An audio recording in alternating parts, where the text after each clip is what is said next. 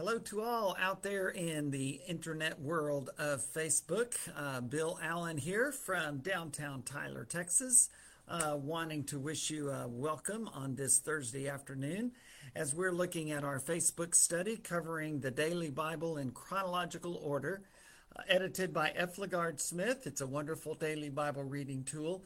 And I hope that you've been keeping up with us a little bit and going along, reading along with us, either with a hard copy of that book uh, or having an electronic copy. That's what I really appreciate that you can read on your tablet or on your laptop or on your cell phone.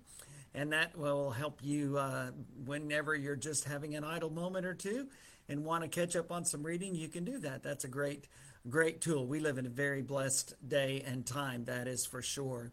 We've been going through uh, the first uh, several weeks of the readings. We, here we are at almost the end of January. And so you're one twelfth of the way through. If you've been uh, keeping up with us, that's been great. And we're uh, in uh, Exodus, uh, about not quite halfway through, but about halfway through, and uh, looking forward to the rest of uh, this great study. Exodus is a wonderful narrative. It's about to get a little crazy on us because we have Exodus, Leviticus, Numbers, and Deuteronomy that have a lot of interchange. And so hopefully you'll be able to stay up with us and notice how F. LaGard Smith does that in his uh, daily Bible as he uh, tries to keep up with everything and do that in chronological fashion. Um, Genesis, of course, is all narrative, pretty much straightforward, 1 uh, to 50. And then Exodus, for a while, as we have seen, is mostly narrative. The story of Moses, we began uh, over the last few sessions looking at uh, Moses coming and uh, the Israelites finally getting through with the book of Genesis and finding themselves in Egypt, and then Moses uh, starting up in the first few chapters of Exodus as the plight of the Israelites becomes very, very difficult. Uh, as uh, Exodus 1 in the familiar King James Version says it, there arose a Pharaoh in Egypt who knew not Joseph. And so the king of the land, the head of the uh, Egyptian empire, uh, refused to acknowledge the good that the Israelites had done through Joseph uh, 400 years before Moses or so. And, um, and so he put them in slavery and uh, made their plight very, very difficult. On Tuesday, we looked at God's call to Moses from the burning bush and how Moses responded with excuse after excuse after excuse. At age 80, he had learned a lot of humility um, but God still had him as his man. He wasn't ready at age 40, but he was at age 80. And, uh, and God called him to go to Pharaoh and say, Let my people go, which Moses did. And we saw that this past Tuesday, and we saw the excuses that Moses gave one after the other, and God answering each one of them until finally Mo- God just said, That's it. We're done here. You're going. Um, you're going. And Moses did, uh, again, to his credit. He met up with his brother Aaron, and Aaron became the spokesperson. Remember, one of Moses' excuses was, I don't talk good and never have. And God said, Hey, who made your mouth, first of all? And then later he said, Aaron will go with you, and Aaron will be the words, and he'll speak uh, to Pharaoh for you, and you will be like a God to Pharaoh, and Aaron will be like your spokesman. So it's very interesting, interesting stuff. Today we get uh, through Exodus chapters 5 through 15, and we'll be looking at the 10 plagues very briefly and looking at the great story of the Passover, and then doing a little bit of summarizing and connecting to what the church remembers uh, now, not just once a year as the Old Testament Jews did the Passover, but and the New Testament Jews, uh, but rather um, the Lord's Supper, the communion, uh, that special time that we break bread and drink from the cup every single Sunday. Uh, remembering not the deliverance from Egypt, although we will mention that, but specifically the death, burial, and resurrection of Jesus on the cross and the call that he makes uh, for us to live that same way uh, today. So as we're thinking about these plagues, and I know, you know, we were joking. I was joking with a couple of my dear friends and, and fellow ministers here in the office a little bit earlier. And I was saying, you know, what I should do is just show some clips from uh, Cecil B. DeMille's wonderful 1956 version of the Ten Commandments and have Charlton Heston up there as Moses and the wonderful Yul Brynner as Pharaoh. Uh, all of those that uh, were so, so good in that movie. Uh, and a lot of us uh, remember that movie in a great, great way. Um, don't ever miss an opportunity to watch it when it comes on, and it does come on sometimes. And of course, now in the days of streaming, you can get it just about any time. Um, but as Moses goes to Pharaoh, uh, he tells him, God says, Let my people go so they can go and worship me and come back initially. And Pharaoh says, No, you guys are just lazy. That's why you want to go. You got too much time on your hands. So he takes their straw away, tells them, Maintain the same quota of bricks, but you got to gather your own supplies. And so the people react as you would expect them to, a little bit of a foreshadowing of what Moses is in for for the next 40 years. They grumble against Moses and they complain and they say, Hey, you've just made our, our, our plight worse. And um, and so, still, God goes uh, through Moses, challenges Pharaoh, and it's really not a battle of Moses uh, versus Pharaoh, but rather it's a battle of the Lord God, the one true and living creator God, uh, versus the gods of the Egyptians or, or really any other false God. And so, because Pharaoh says no at first, Moses begins and, and does the plagues and uh, he turns the water to blood. Uh, and uh, the magicians of Pharaoh somehow are able to, through sleight of hand, uh, do the same thing. And so Pharaoh is not impressed for a while, but then ultimately, each time he's going to come around and say, okay, okay, enough, relent, and Moses will. And then Pharaoh uh, hardens his heart once again. After changing the water to blood and then back, God sends frogs uh, um, and, you know, as a boy, I used to play with toads and frogs and all of that. Uh, loved them, but I wouldn't like everywhere I step, every place that you go. And yet that's what it was like. Uh, the gnats, he sends gnats after that, and flies, sends flies after that. And somewhere along in here, um, the the magicians of Pharaoh are beginning to say, "Hey, look, uh, this is this is the real deal. This is the real thing. We can't we can't hold up uh, to this. We can't match up. We can't go toe to toe with this God because this God really truly is God. One of the things that's interesting to me, and I said it on Tuesday, that uh, we see throughout these passages is God's concern, not just that the Israelites would know that He is the Lord and the true living God, but that the Egyptians would know also uh, that he is God, and also all the nations that would hear about it. And we know that this actually happens because when Joshua is leading the people after Moses' death and he is going to cross the Jordan River and take the city of Jericho, you know the story of the spies that, jo- that Joshua sends into Jericho. They spend the night at a woman's house by the name of Rahab, and um, and she makes the great one of the greatest confessions you'll find in all of Scripture. Uh, she tells those two spies, We've heard about everything your God did in Egypt, and we believe that your God is God. And we're scared to death here. And so she makes a deal with them and, and saves them when um, the, the uh, uh, leader of the city of Jericho sends troops to try to find them. And sure enough, Rahab is saved and her family, all that are in her home, at the time that Jericho comes. All of that happens because of what we've read about this week. All of these incredible events and what we'll be reading about in the weeks to come as God leads his people through the wilderness and Moses leads them uh, for 40 years until going up Mount Nebo and never coming down, and Joshua taking over the leadership. Well, after turning water to blood and bringing on frogs and gnats and flies, uh, then there is the death of livestock.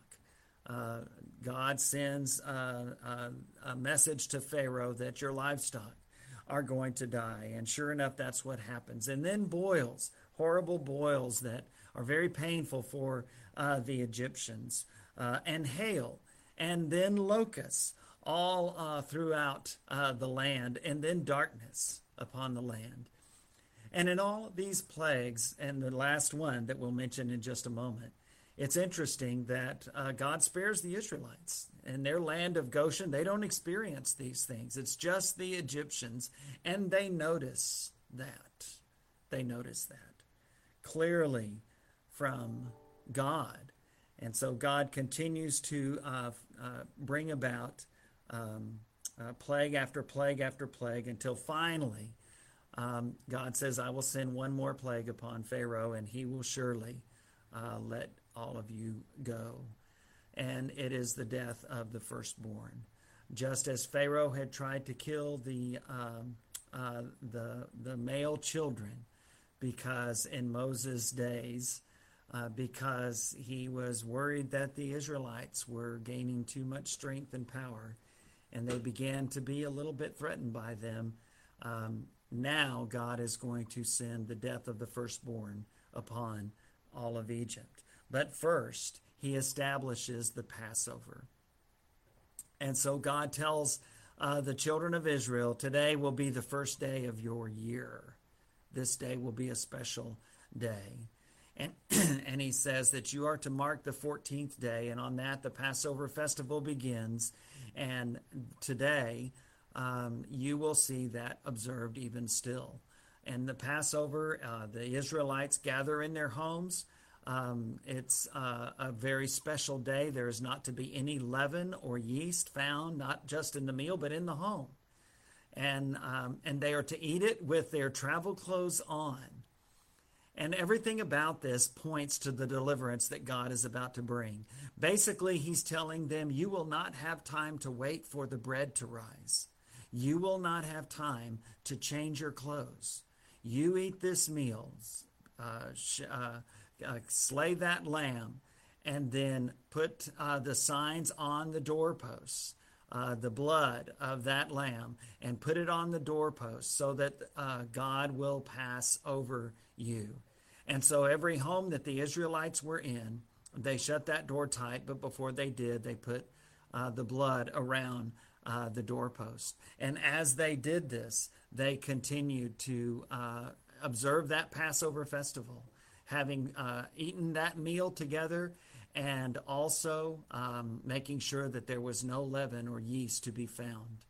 And so, sure enough, during the night, God passes over, that angel of death passes over those homes of the faithful Israelites and um, and in every home in Egypt there is a wail and a cry, and we can understand that how how mournful and and sorrowful that that must have been that horrible horrible night, all because of faithlessness.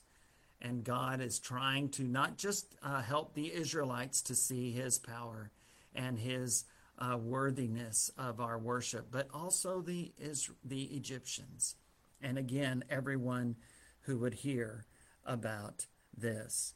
And so finally, uh, Pharaoh and all of the Egyptians say, Go, go. After this, leave, leave us, leave us.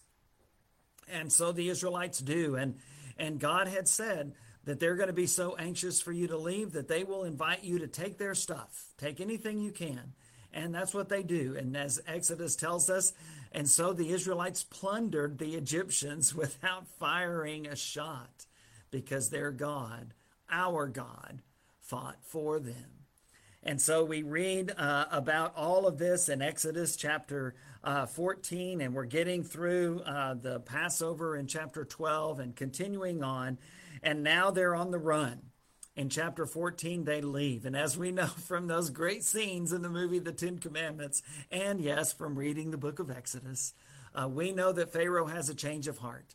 And they begin to think to themselves, why, why have we done this? Uh, I'm sure not just because they had lost their gravy train, all of their free workers, but also because they were probably very angry uh, because of the loss of their children and all of the other plagues uh, which, as F. LaGard Smith brings out, probably happened over a period of weeks, perhaps even a few months, uh, because they had to have time to go through everything and all of this. But at any rate, the Israelites are now on the run. They're leaving. They take Joseph's bones with them. Remember Abraham, Isaac, and Jacob called Israel.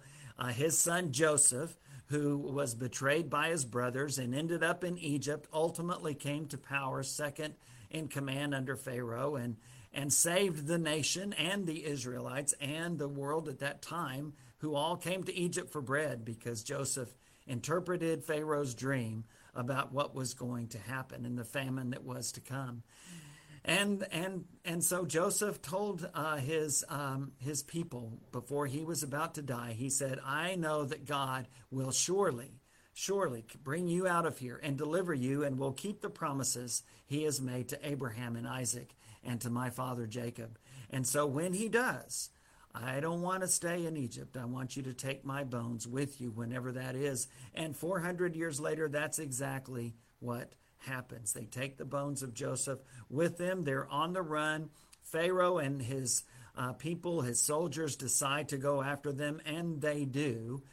And so, in the words of the great Yul, Yul Brynner in uh, the Ten Commandments, um, he talks about God being a, not a very good general because he has himself boxed in. He has the people boxed in, and they have the Red Sea in front of them, uh, and they have the Egyptian army coming behind them. And God had been leading them through a pillar of cloud and a pillar of fire. And so now uh, the Israelites are, are beginning to be afraid. And they're saying, why? The grumbling starts and continues and says, why? Why did you do this? Why did you bring us here to where the Egyptian army is just going to kill us all? Let's go back in Exodus 14. That's what the people say. Moses says, as you know, stand still and see the salvation of the Lord. My best Charlton Heston imitation, which ain't very good. And, uh, and, and yet the people say, let's go back. Moses says, stand still. And God says, wait, what are you doing? Tell the people to move on. Tell the people to go forward. And I'm sure Moses was looking at the Red Sea and he's thinking, um, come again? And God says, Lift up your staff, lift up that rod that, uh, that has done such powerful things. And uh, God separated the waters in the Red Sea, and the people all went across, and everything they had with them uh, on dry ground. And when the Israelites began to get out of that uh, Red Sea bed, uh, the Pharaoh's army is finally freed, and they're able to um, to go after them, and they do. And when they do, God has Moses again uh, call for the waters to come together, and they do. And Pharaoh's army uh, is is killed in the Red Sea, and so um, it's an incredible triumph uh, for uh, God's people, for Moses, for the Lord God, and the people, of course, uh, worship at least for now. And Moses sings a great song in Exodus 15. We, we read the song of Moses and the song of Miriam, his sister Miriam, and how God has thrown the horse and his rider into the sea. And through a high and powerful and uplifted hand, God delivers his people. Um, and it's just an incredible, incredible um, story. And I want to read a little bit from Hebrews chapter 11. This is from Hebrews 11, beginning at verse 23. By faith, Moses' parents hid him for three months after he was born, because they saw he was no ordinary child, and they were not afraid of the king's edict. By faith, Moses, when he had grown up, refused to be known as the son of Pharaoh's daughter. He chose to be mistreated along with the people of God rather than to enjoy the fleeting pleasures of sin. He regarded disgrace for the sake of Christ as of greater value than the treasures of Egypt, because he was looking ahead to his reward. By faith, he left Egypt, not fearing the king's anger. He persevered because he saw him who is invisible. Boy, what a great writer the writer of Hebrews is, guided and inspired by the Holy Spirit. He saw him who is invisible. Verse 28 By faith he kept the Passover and the application of blood, so that the destroyer of the firstborn would not touch the firstborn of Israel. By faith the people passed through the Red Sea as on dry land, but when the Egyptians tried to do so, they were drowned. by faith. All of those things happened. And the Passover feast, the annual feast that the Jews observed, was done so that they could remember. And as uh, Exodus and Deuteronomy both say, when your children ask you, why do we do this? What does this mean? You tell them the story. You tell them the story. You tell them about that Egyptian bondage and you tell them about the deliverance of the Lord through those mighty plagues and the death of the firstborn and the deliverance of the firstborn of Israel and going through the Red Sea and seeing their enemies destroyed. You tell them that story. And in the same way, we partake of the Lord's Supper. It's not the Passover, it's not even the Last Supper. It was instituted then but that was Jesus and his closest disciples keeping the Passover feast. The Lord's Supper is not the Last Supper, but there are many elements of the Last Supper uh, that are in our communion service in the days of the church on this side of the empty tomb and the day of Pentecost when the church began. And so we uh, have lots of wonderful uh, reminders of that through the Lord's Supper. Uh, Randy Chesnutt, in an article years ago in Leaven Journal, talked about the Last Supper and the Lord's Supper and gave some wonderful things that I incorporated into my doctor of ministry project thesis for ACU, developing a theology of the Lord's Supper. Here he says this that the Passover was meant to look up to God and acknowledge God's salvation history, how he saved them. Uh, the Passover was meant to look back, to remember all those things that God had done in the past, how He had always delivered us. Uh, you were to look around. They, it was a communal meal. They met around the table in the homes and they looked around and they told the story to each other. And then it's also a time of looking ahead to know that God, in His power, just as He saved them in the past, just as He saved us in the past, would deliver us in the future as well. All of those same elements we find as we partake of the Lord's Supper every Lord's Day, every Sunday. Uh, we look up, that's the vertical. We look up to the sacrifice of Jesus Christ for our sins and how he instituted that supper uh, the night before he died. Um, we also look back. We look back at God's salvation history, that rich, rich Greek word anamnesis that talks about not just remembering, but it's a dynamic re experiencing. Uh, the Israelites, as they told the story, uh, they told it as if it was happening to them, and we tell the story as if it's happening to us. We look back on that. It's a dynamic remembering and re experiencing of what God has done for us through Jesus Christ. We look up to God, the vertical. We look back as well, and we look around, and this is the horizontal. And I think this is one of the most neglected parts of the Lord's Supper. Very important in the Passover that they took this communal meal together. They ate around a, a common table and they told the story to each other um, and to the children so that that story would be passed along. Well, there's a horizontal aspect to the Lord's Supper as well. It's meant to be taken as a family, it's the church's family meal. And I realize in the days of COVID, we've had a hard time connecting with that, but we need to do the every bit of, uh, the best we can. And so, even those who are communing with us online are communing with us. We're gathered around the same table. And we ache for the days when the whole church will be able to meet around that table once again. And we know that those days will ultimately come, unless the Lord returns, and that would be okay too. In 1 Corinthians 11, the Corinthians, it wasn't the problem of the vertical for them. Oh, they still thought about Jesus. They just weren't thinking about each other. And it was so significant that Paul said, It's not the Lord's Supper that you're eating. If you're not being considerate of one another, if you're not seeing that death of Christ and, and asking, How do I need to live that out in my life?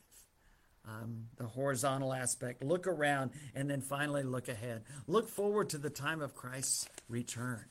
And the Lord's Supper is a proclamation and a confession of the Lord's death until he comes. Uh, Jesus himself said, uh, Do this in remembrance of me. And we do that in remembrance of him, and we look forward to the time when he will return. I love a term that I found in my Lord's Supper studies years ago by Keith Watkins. It's the term called contemplative joy.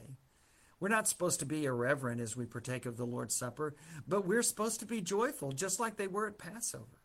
Uh, yes, we are very cognizant and uh, uh, somber, in a sense, that Jesus died on that cross, but that wasn't the end of the story. And we celebrate the resurrection as well. The tomb is empty. And so there is a joy there. It's contemplative. Again, I like that term, contemplative joy. We think about the high price for our salvation, but we rejoice in the fact that that price was paid. Um, while we were still sinners, Christ died for us. God made him who had no sin to be sin for us, so that in him we might become the righteousness of God. Quotes from Romans 5 and 2 Corinthians 5. And so that is uh, a, a joyful part of our, we're always reverent, absolutely, of course. But that doesn't mean we don't smile, and that doesn't mean we don't uh, consider the great joy that comes to us because of the death, burial, and resurrection of Jesus Christ. So, as we close this story and we think of those powerful plagues, and we think of deliverance through the Red Sea, and uh, we think of that Passover celebration and that first long night, um, and we think of our Lord on the cross, and we think of the joy of those disciples as they celebrated that Lord's Supper, knowing that he was raised from the dead, knowing that he was going to come again. We too recognize that God still saves his people. We still tell that story. I love to tell the story of Jesus and his love.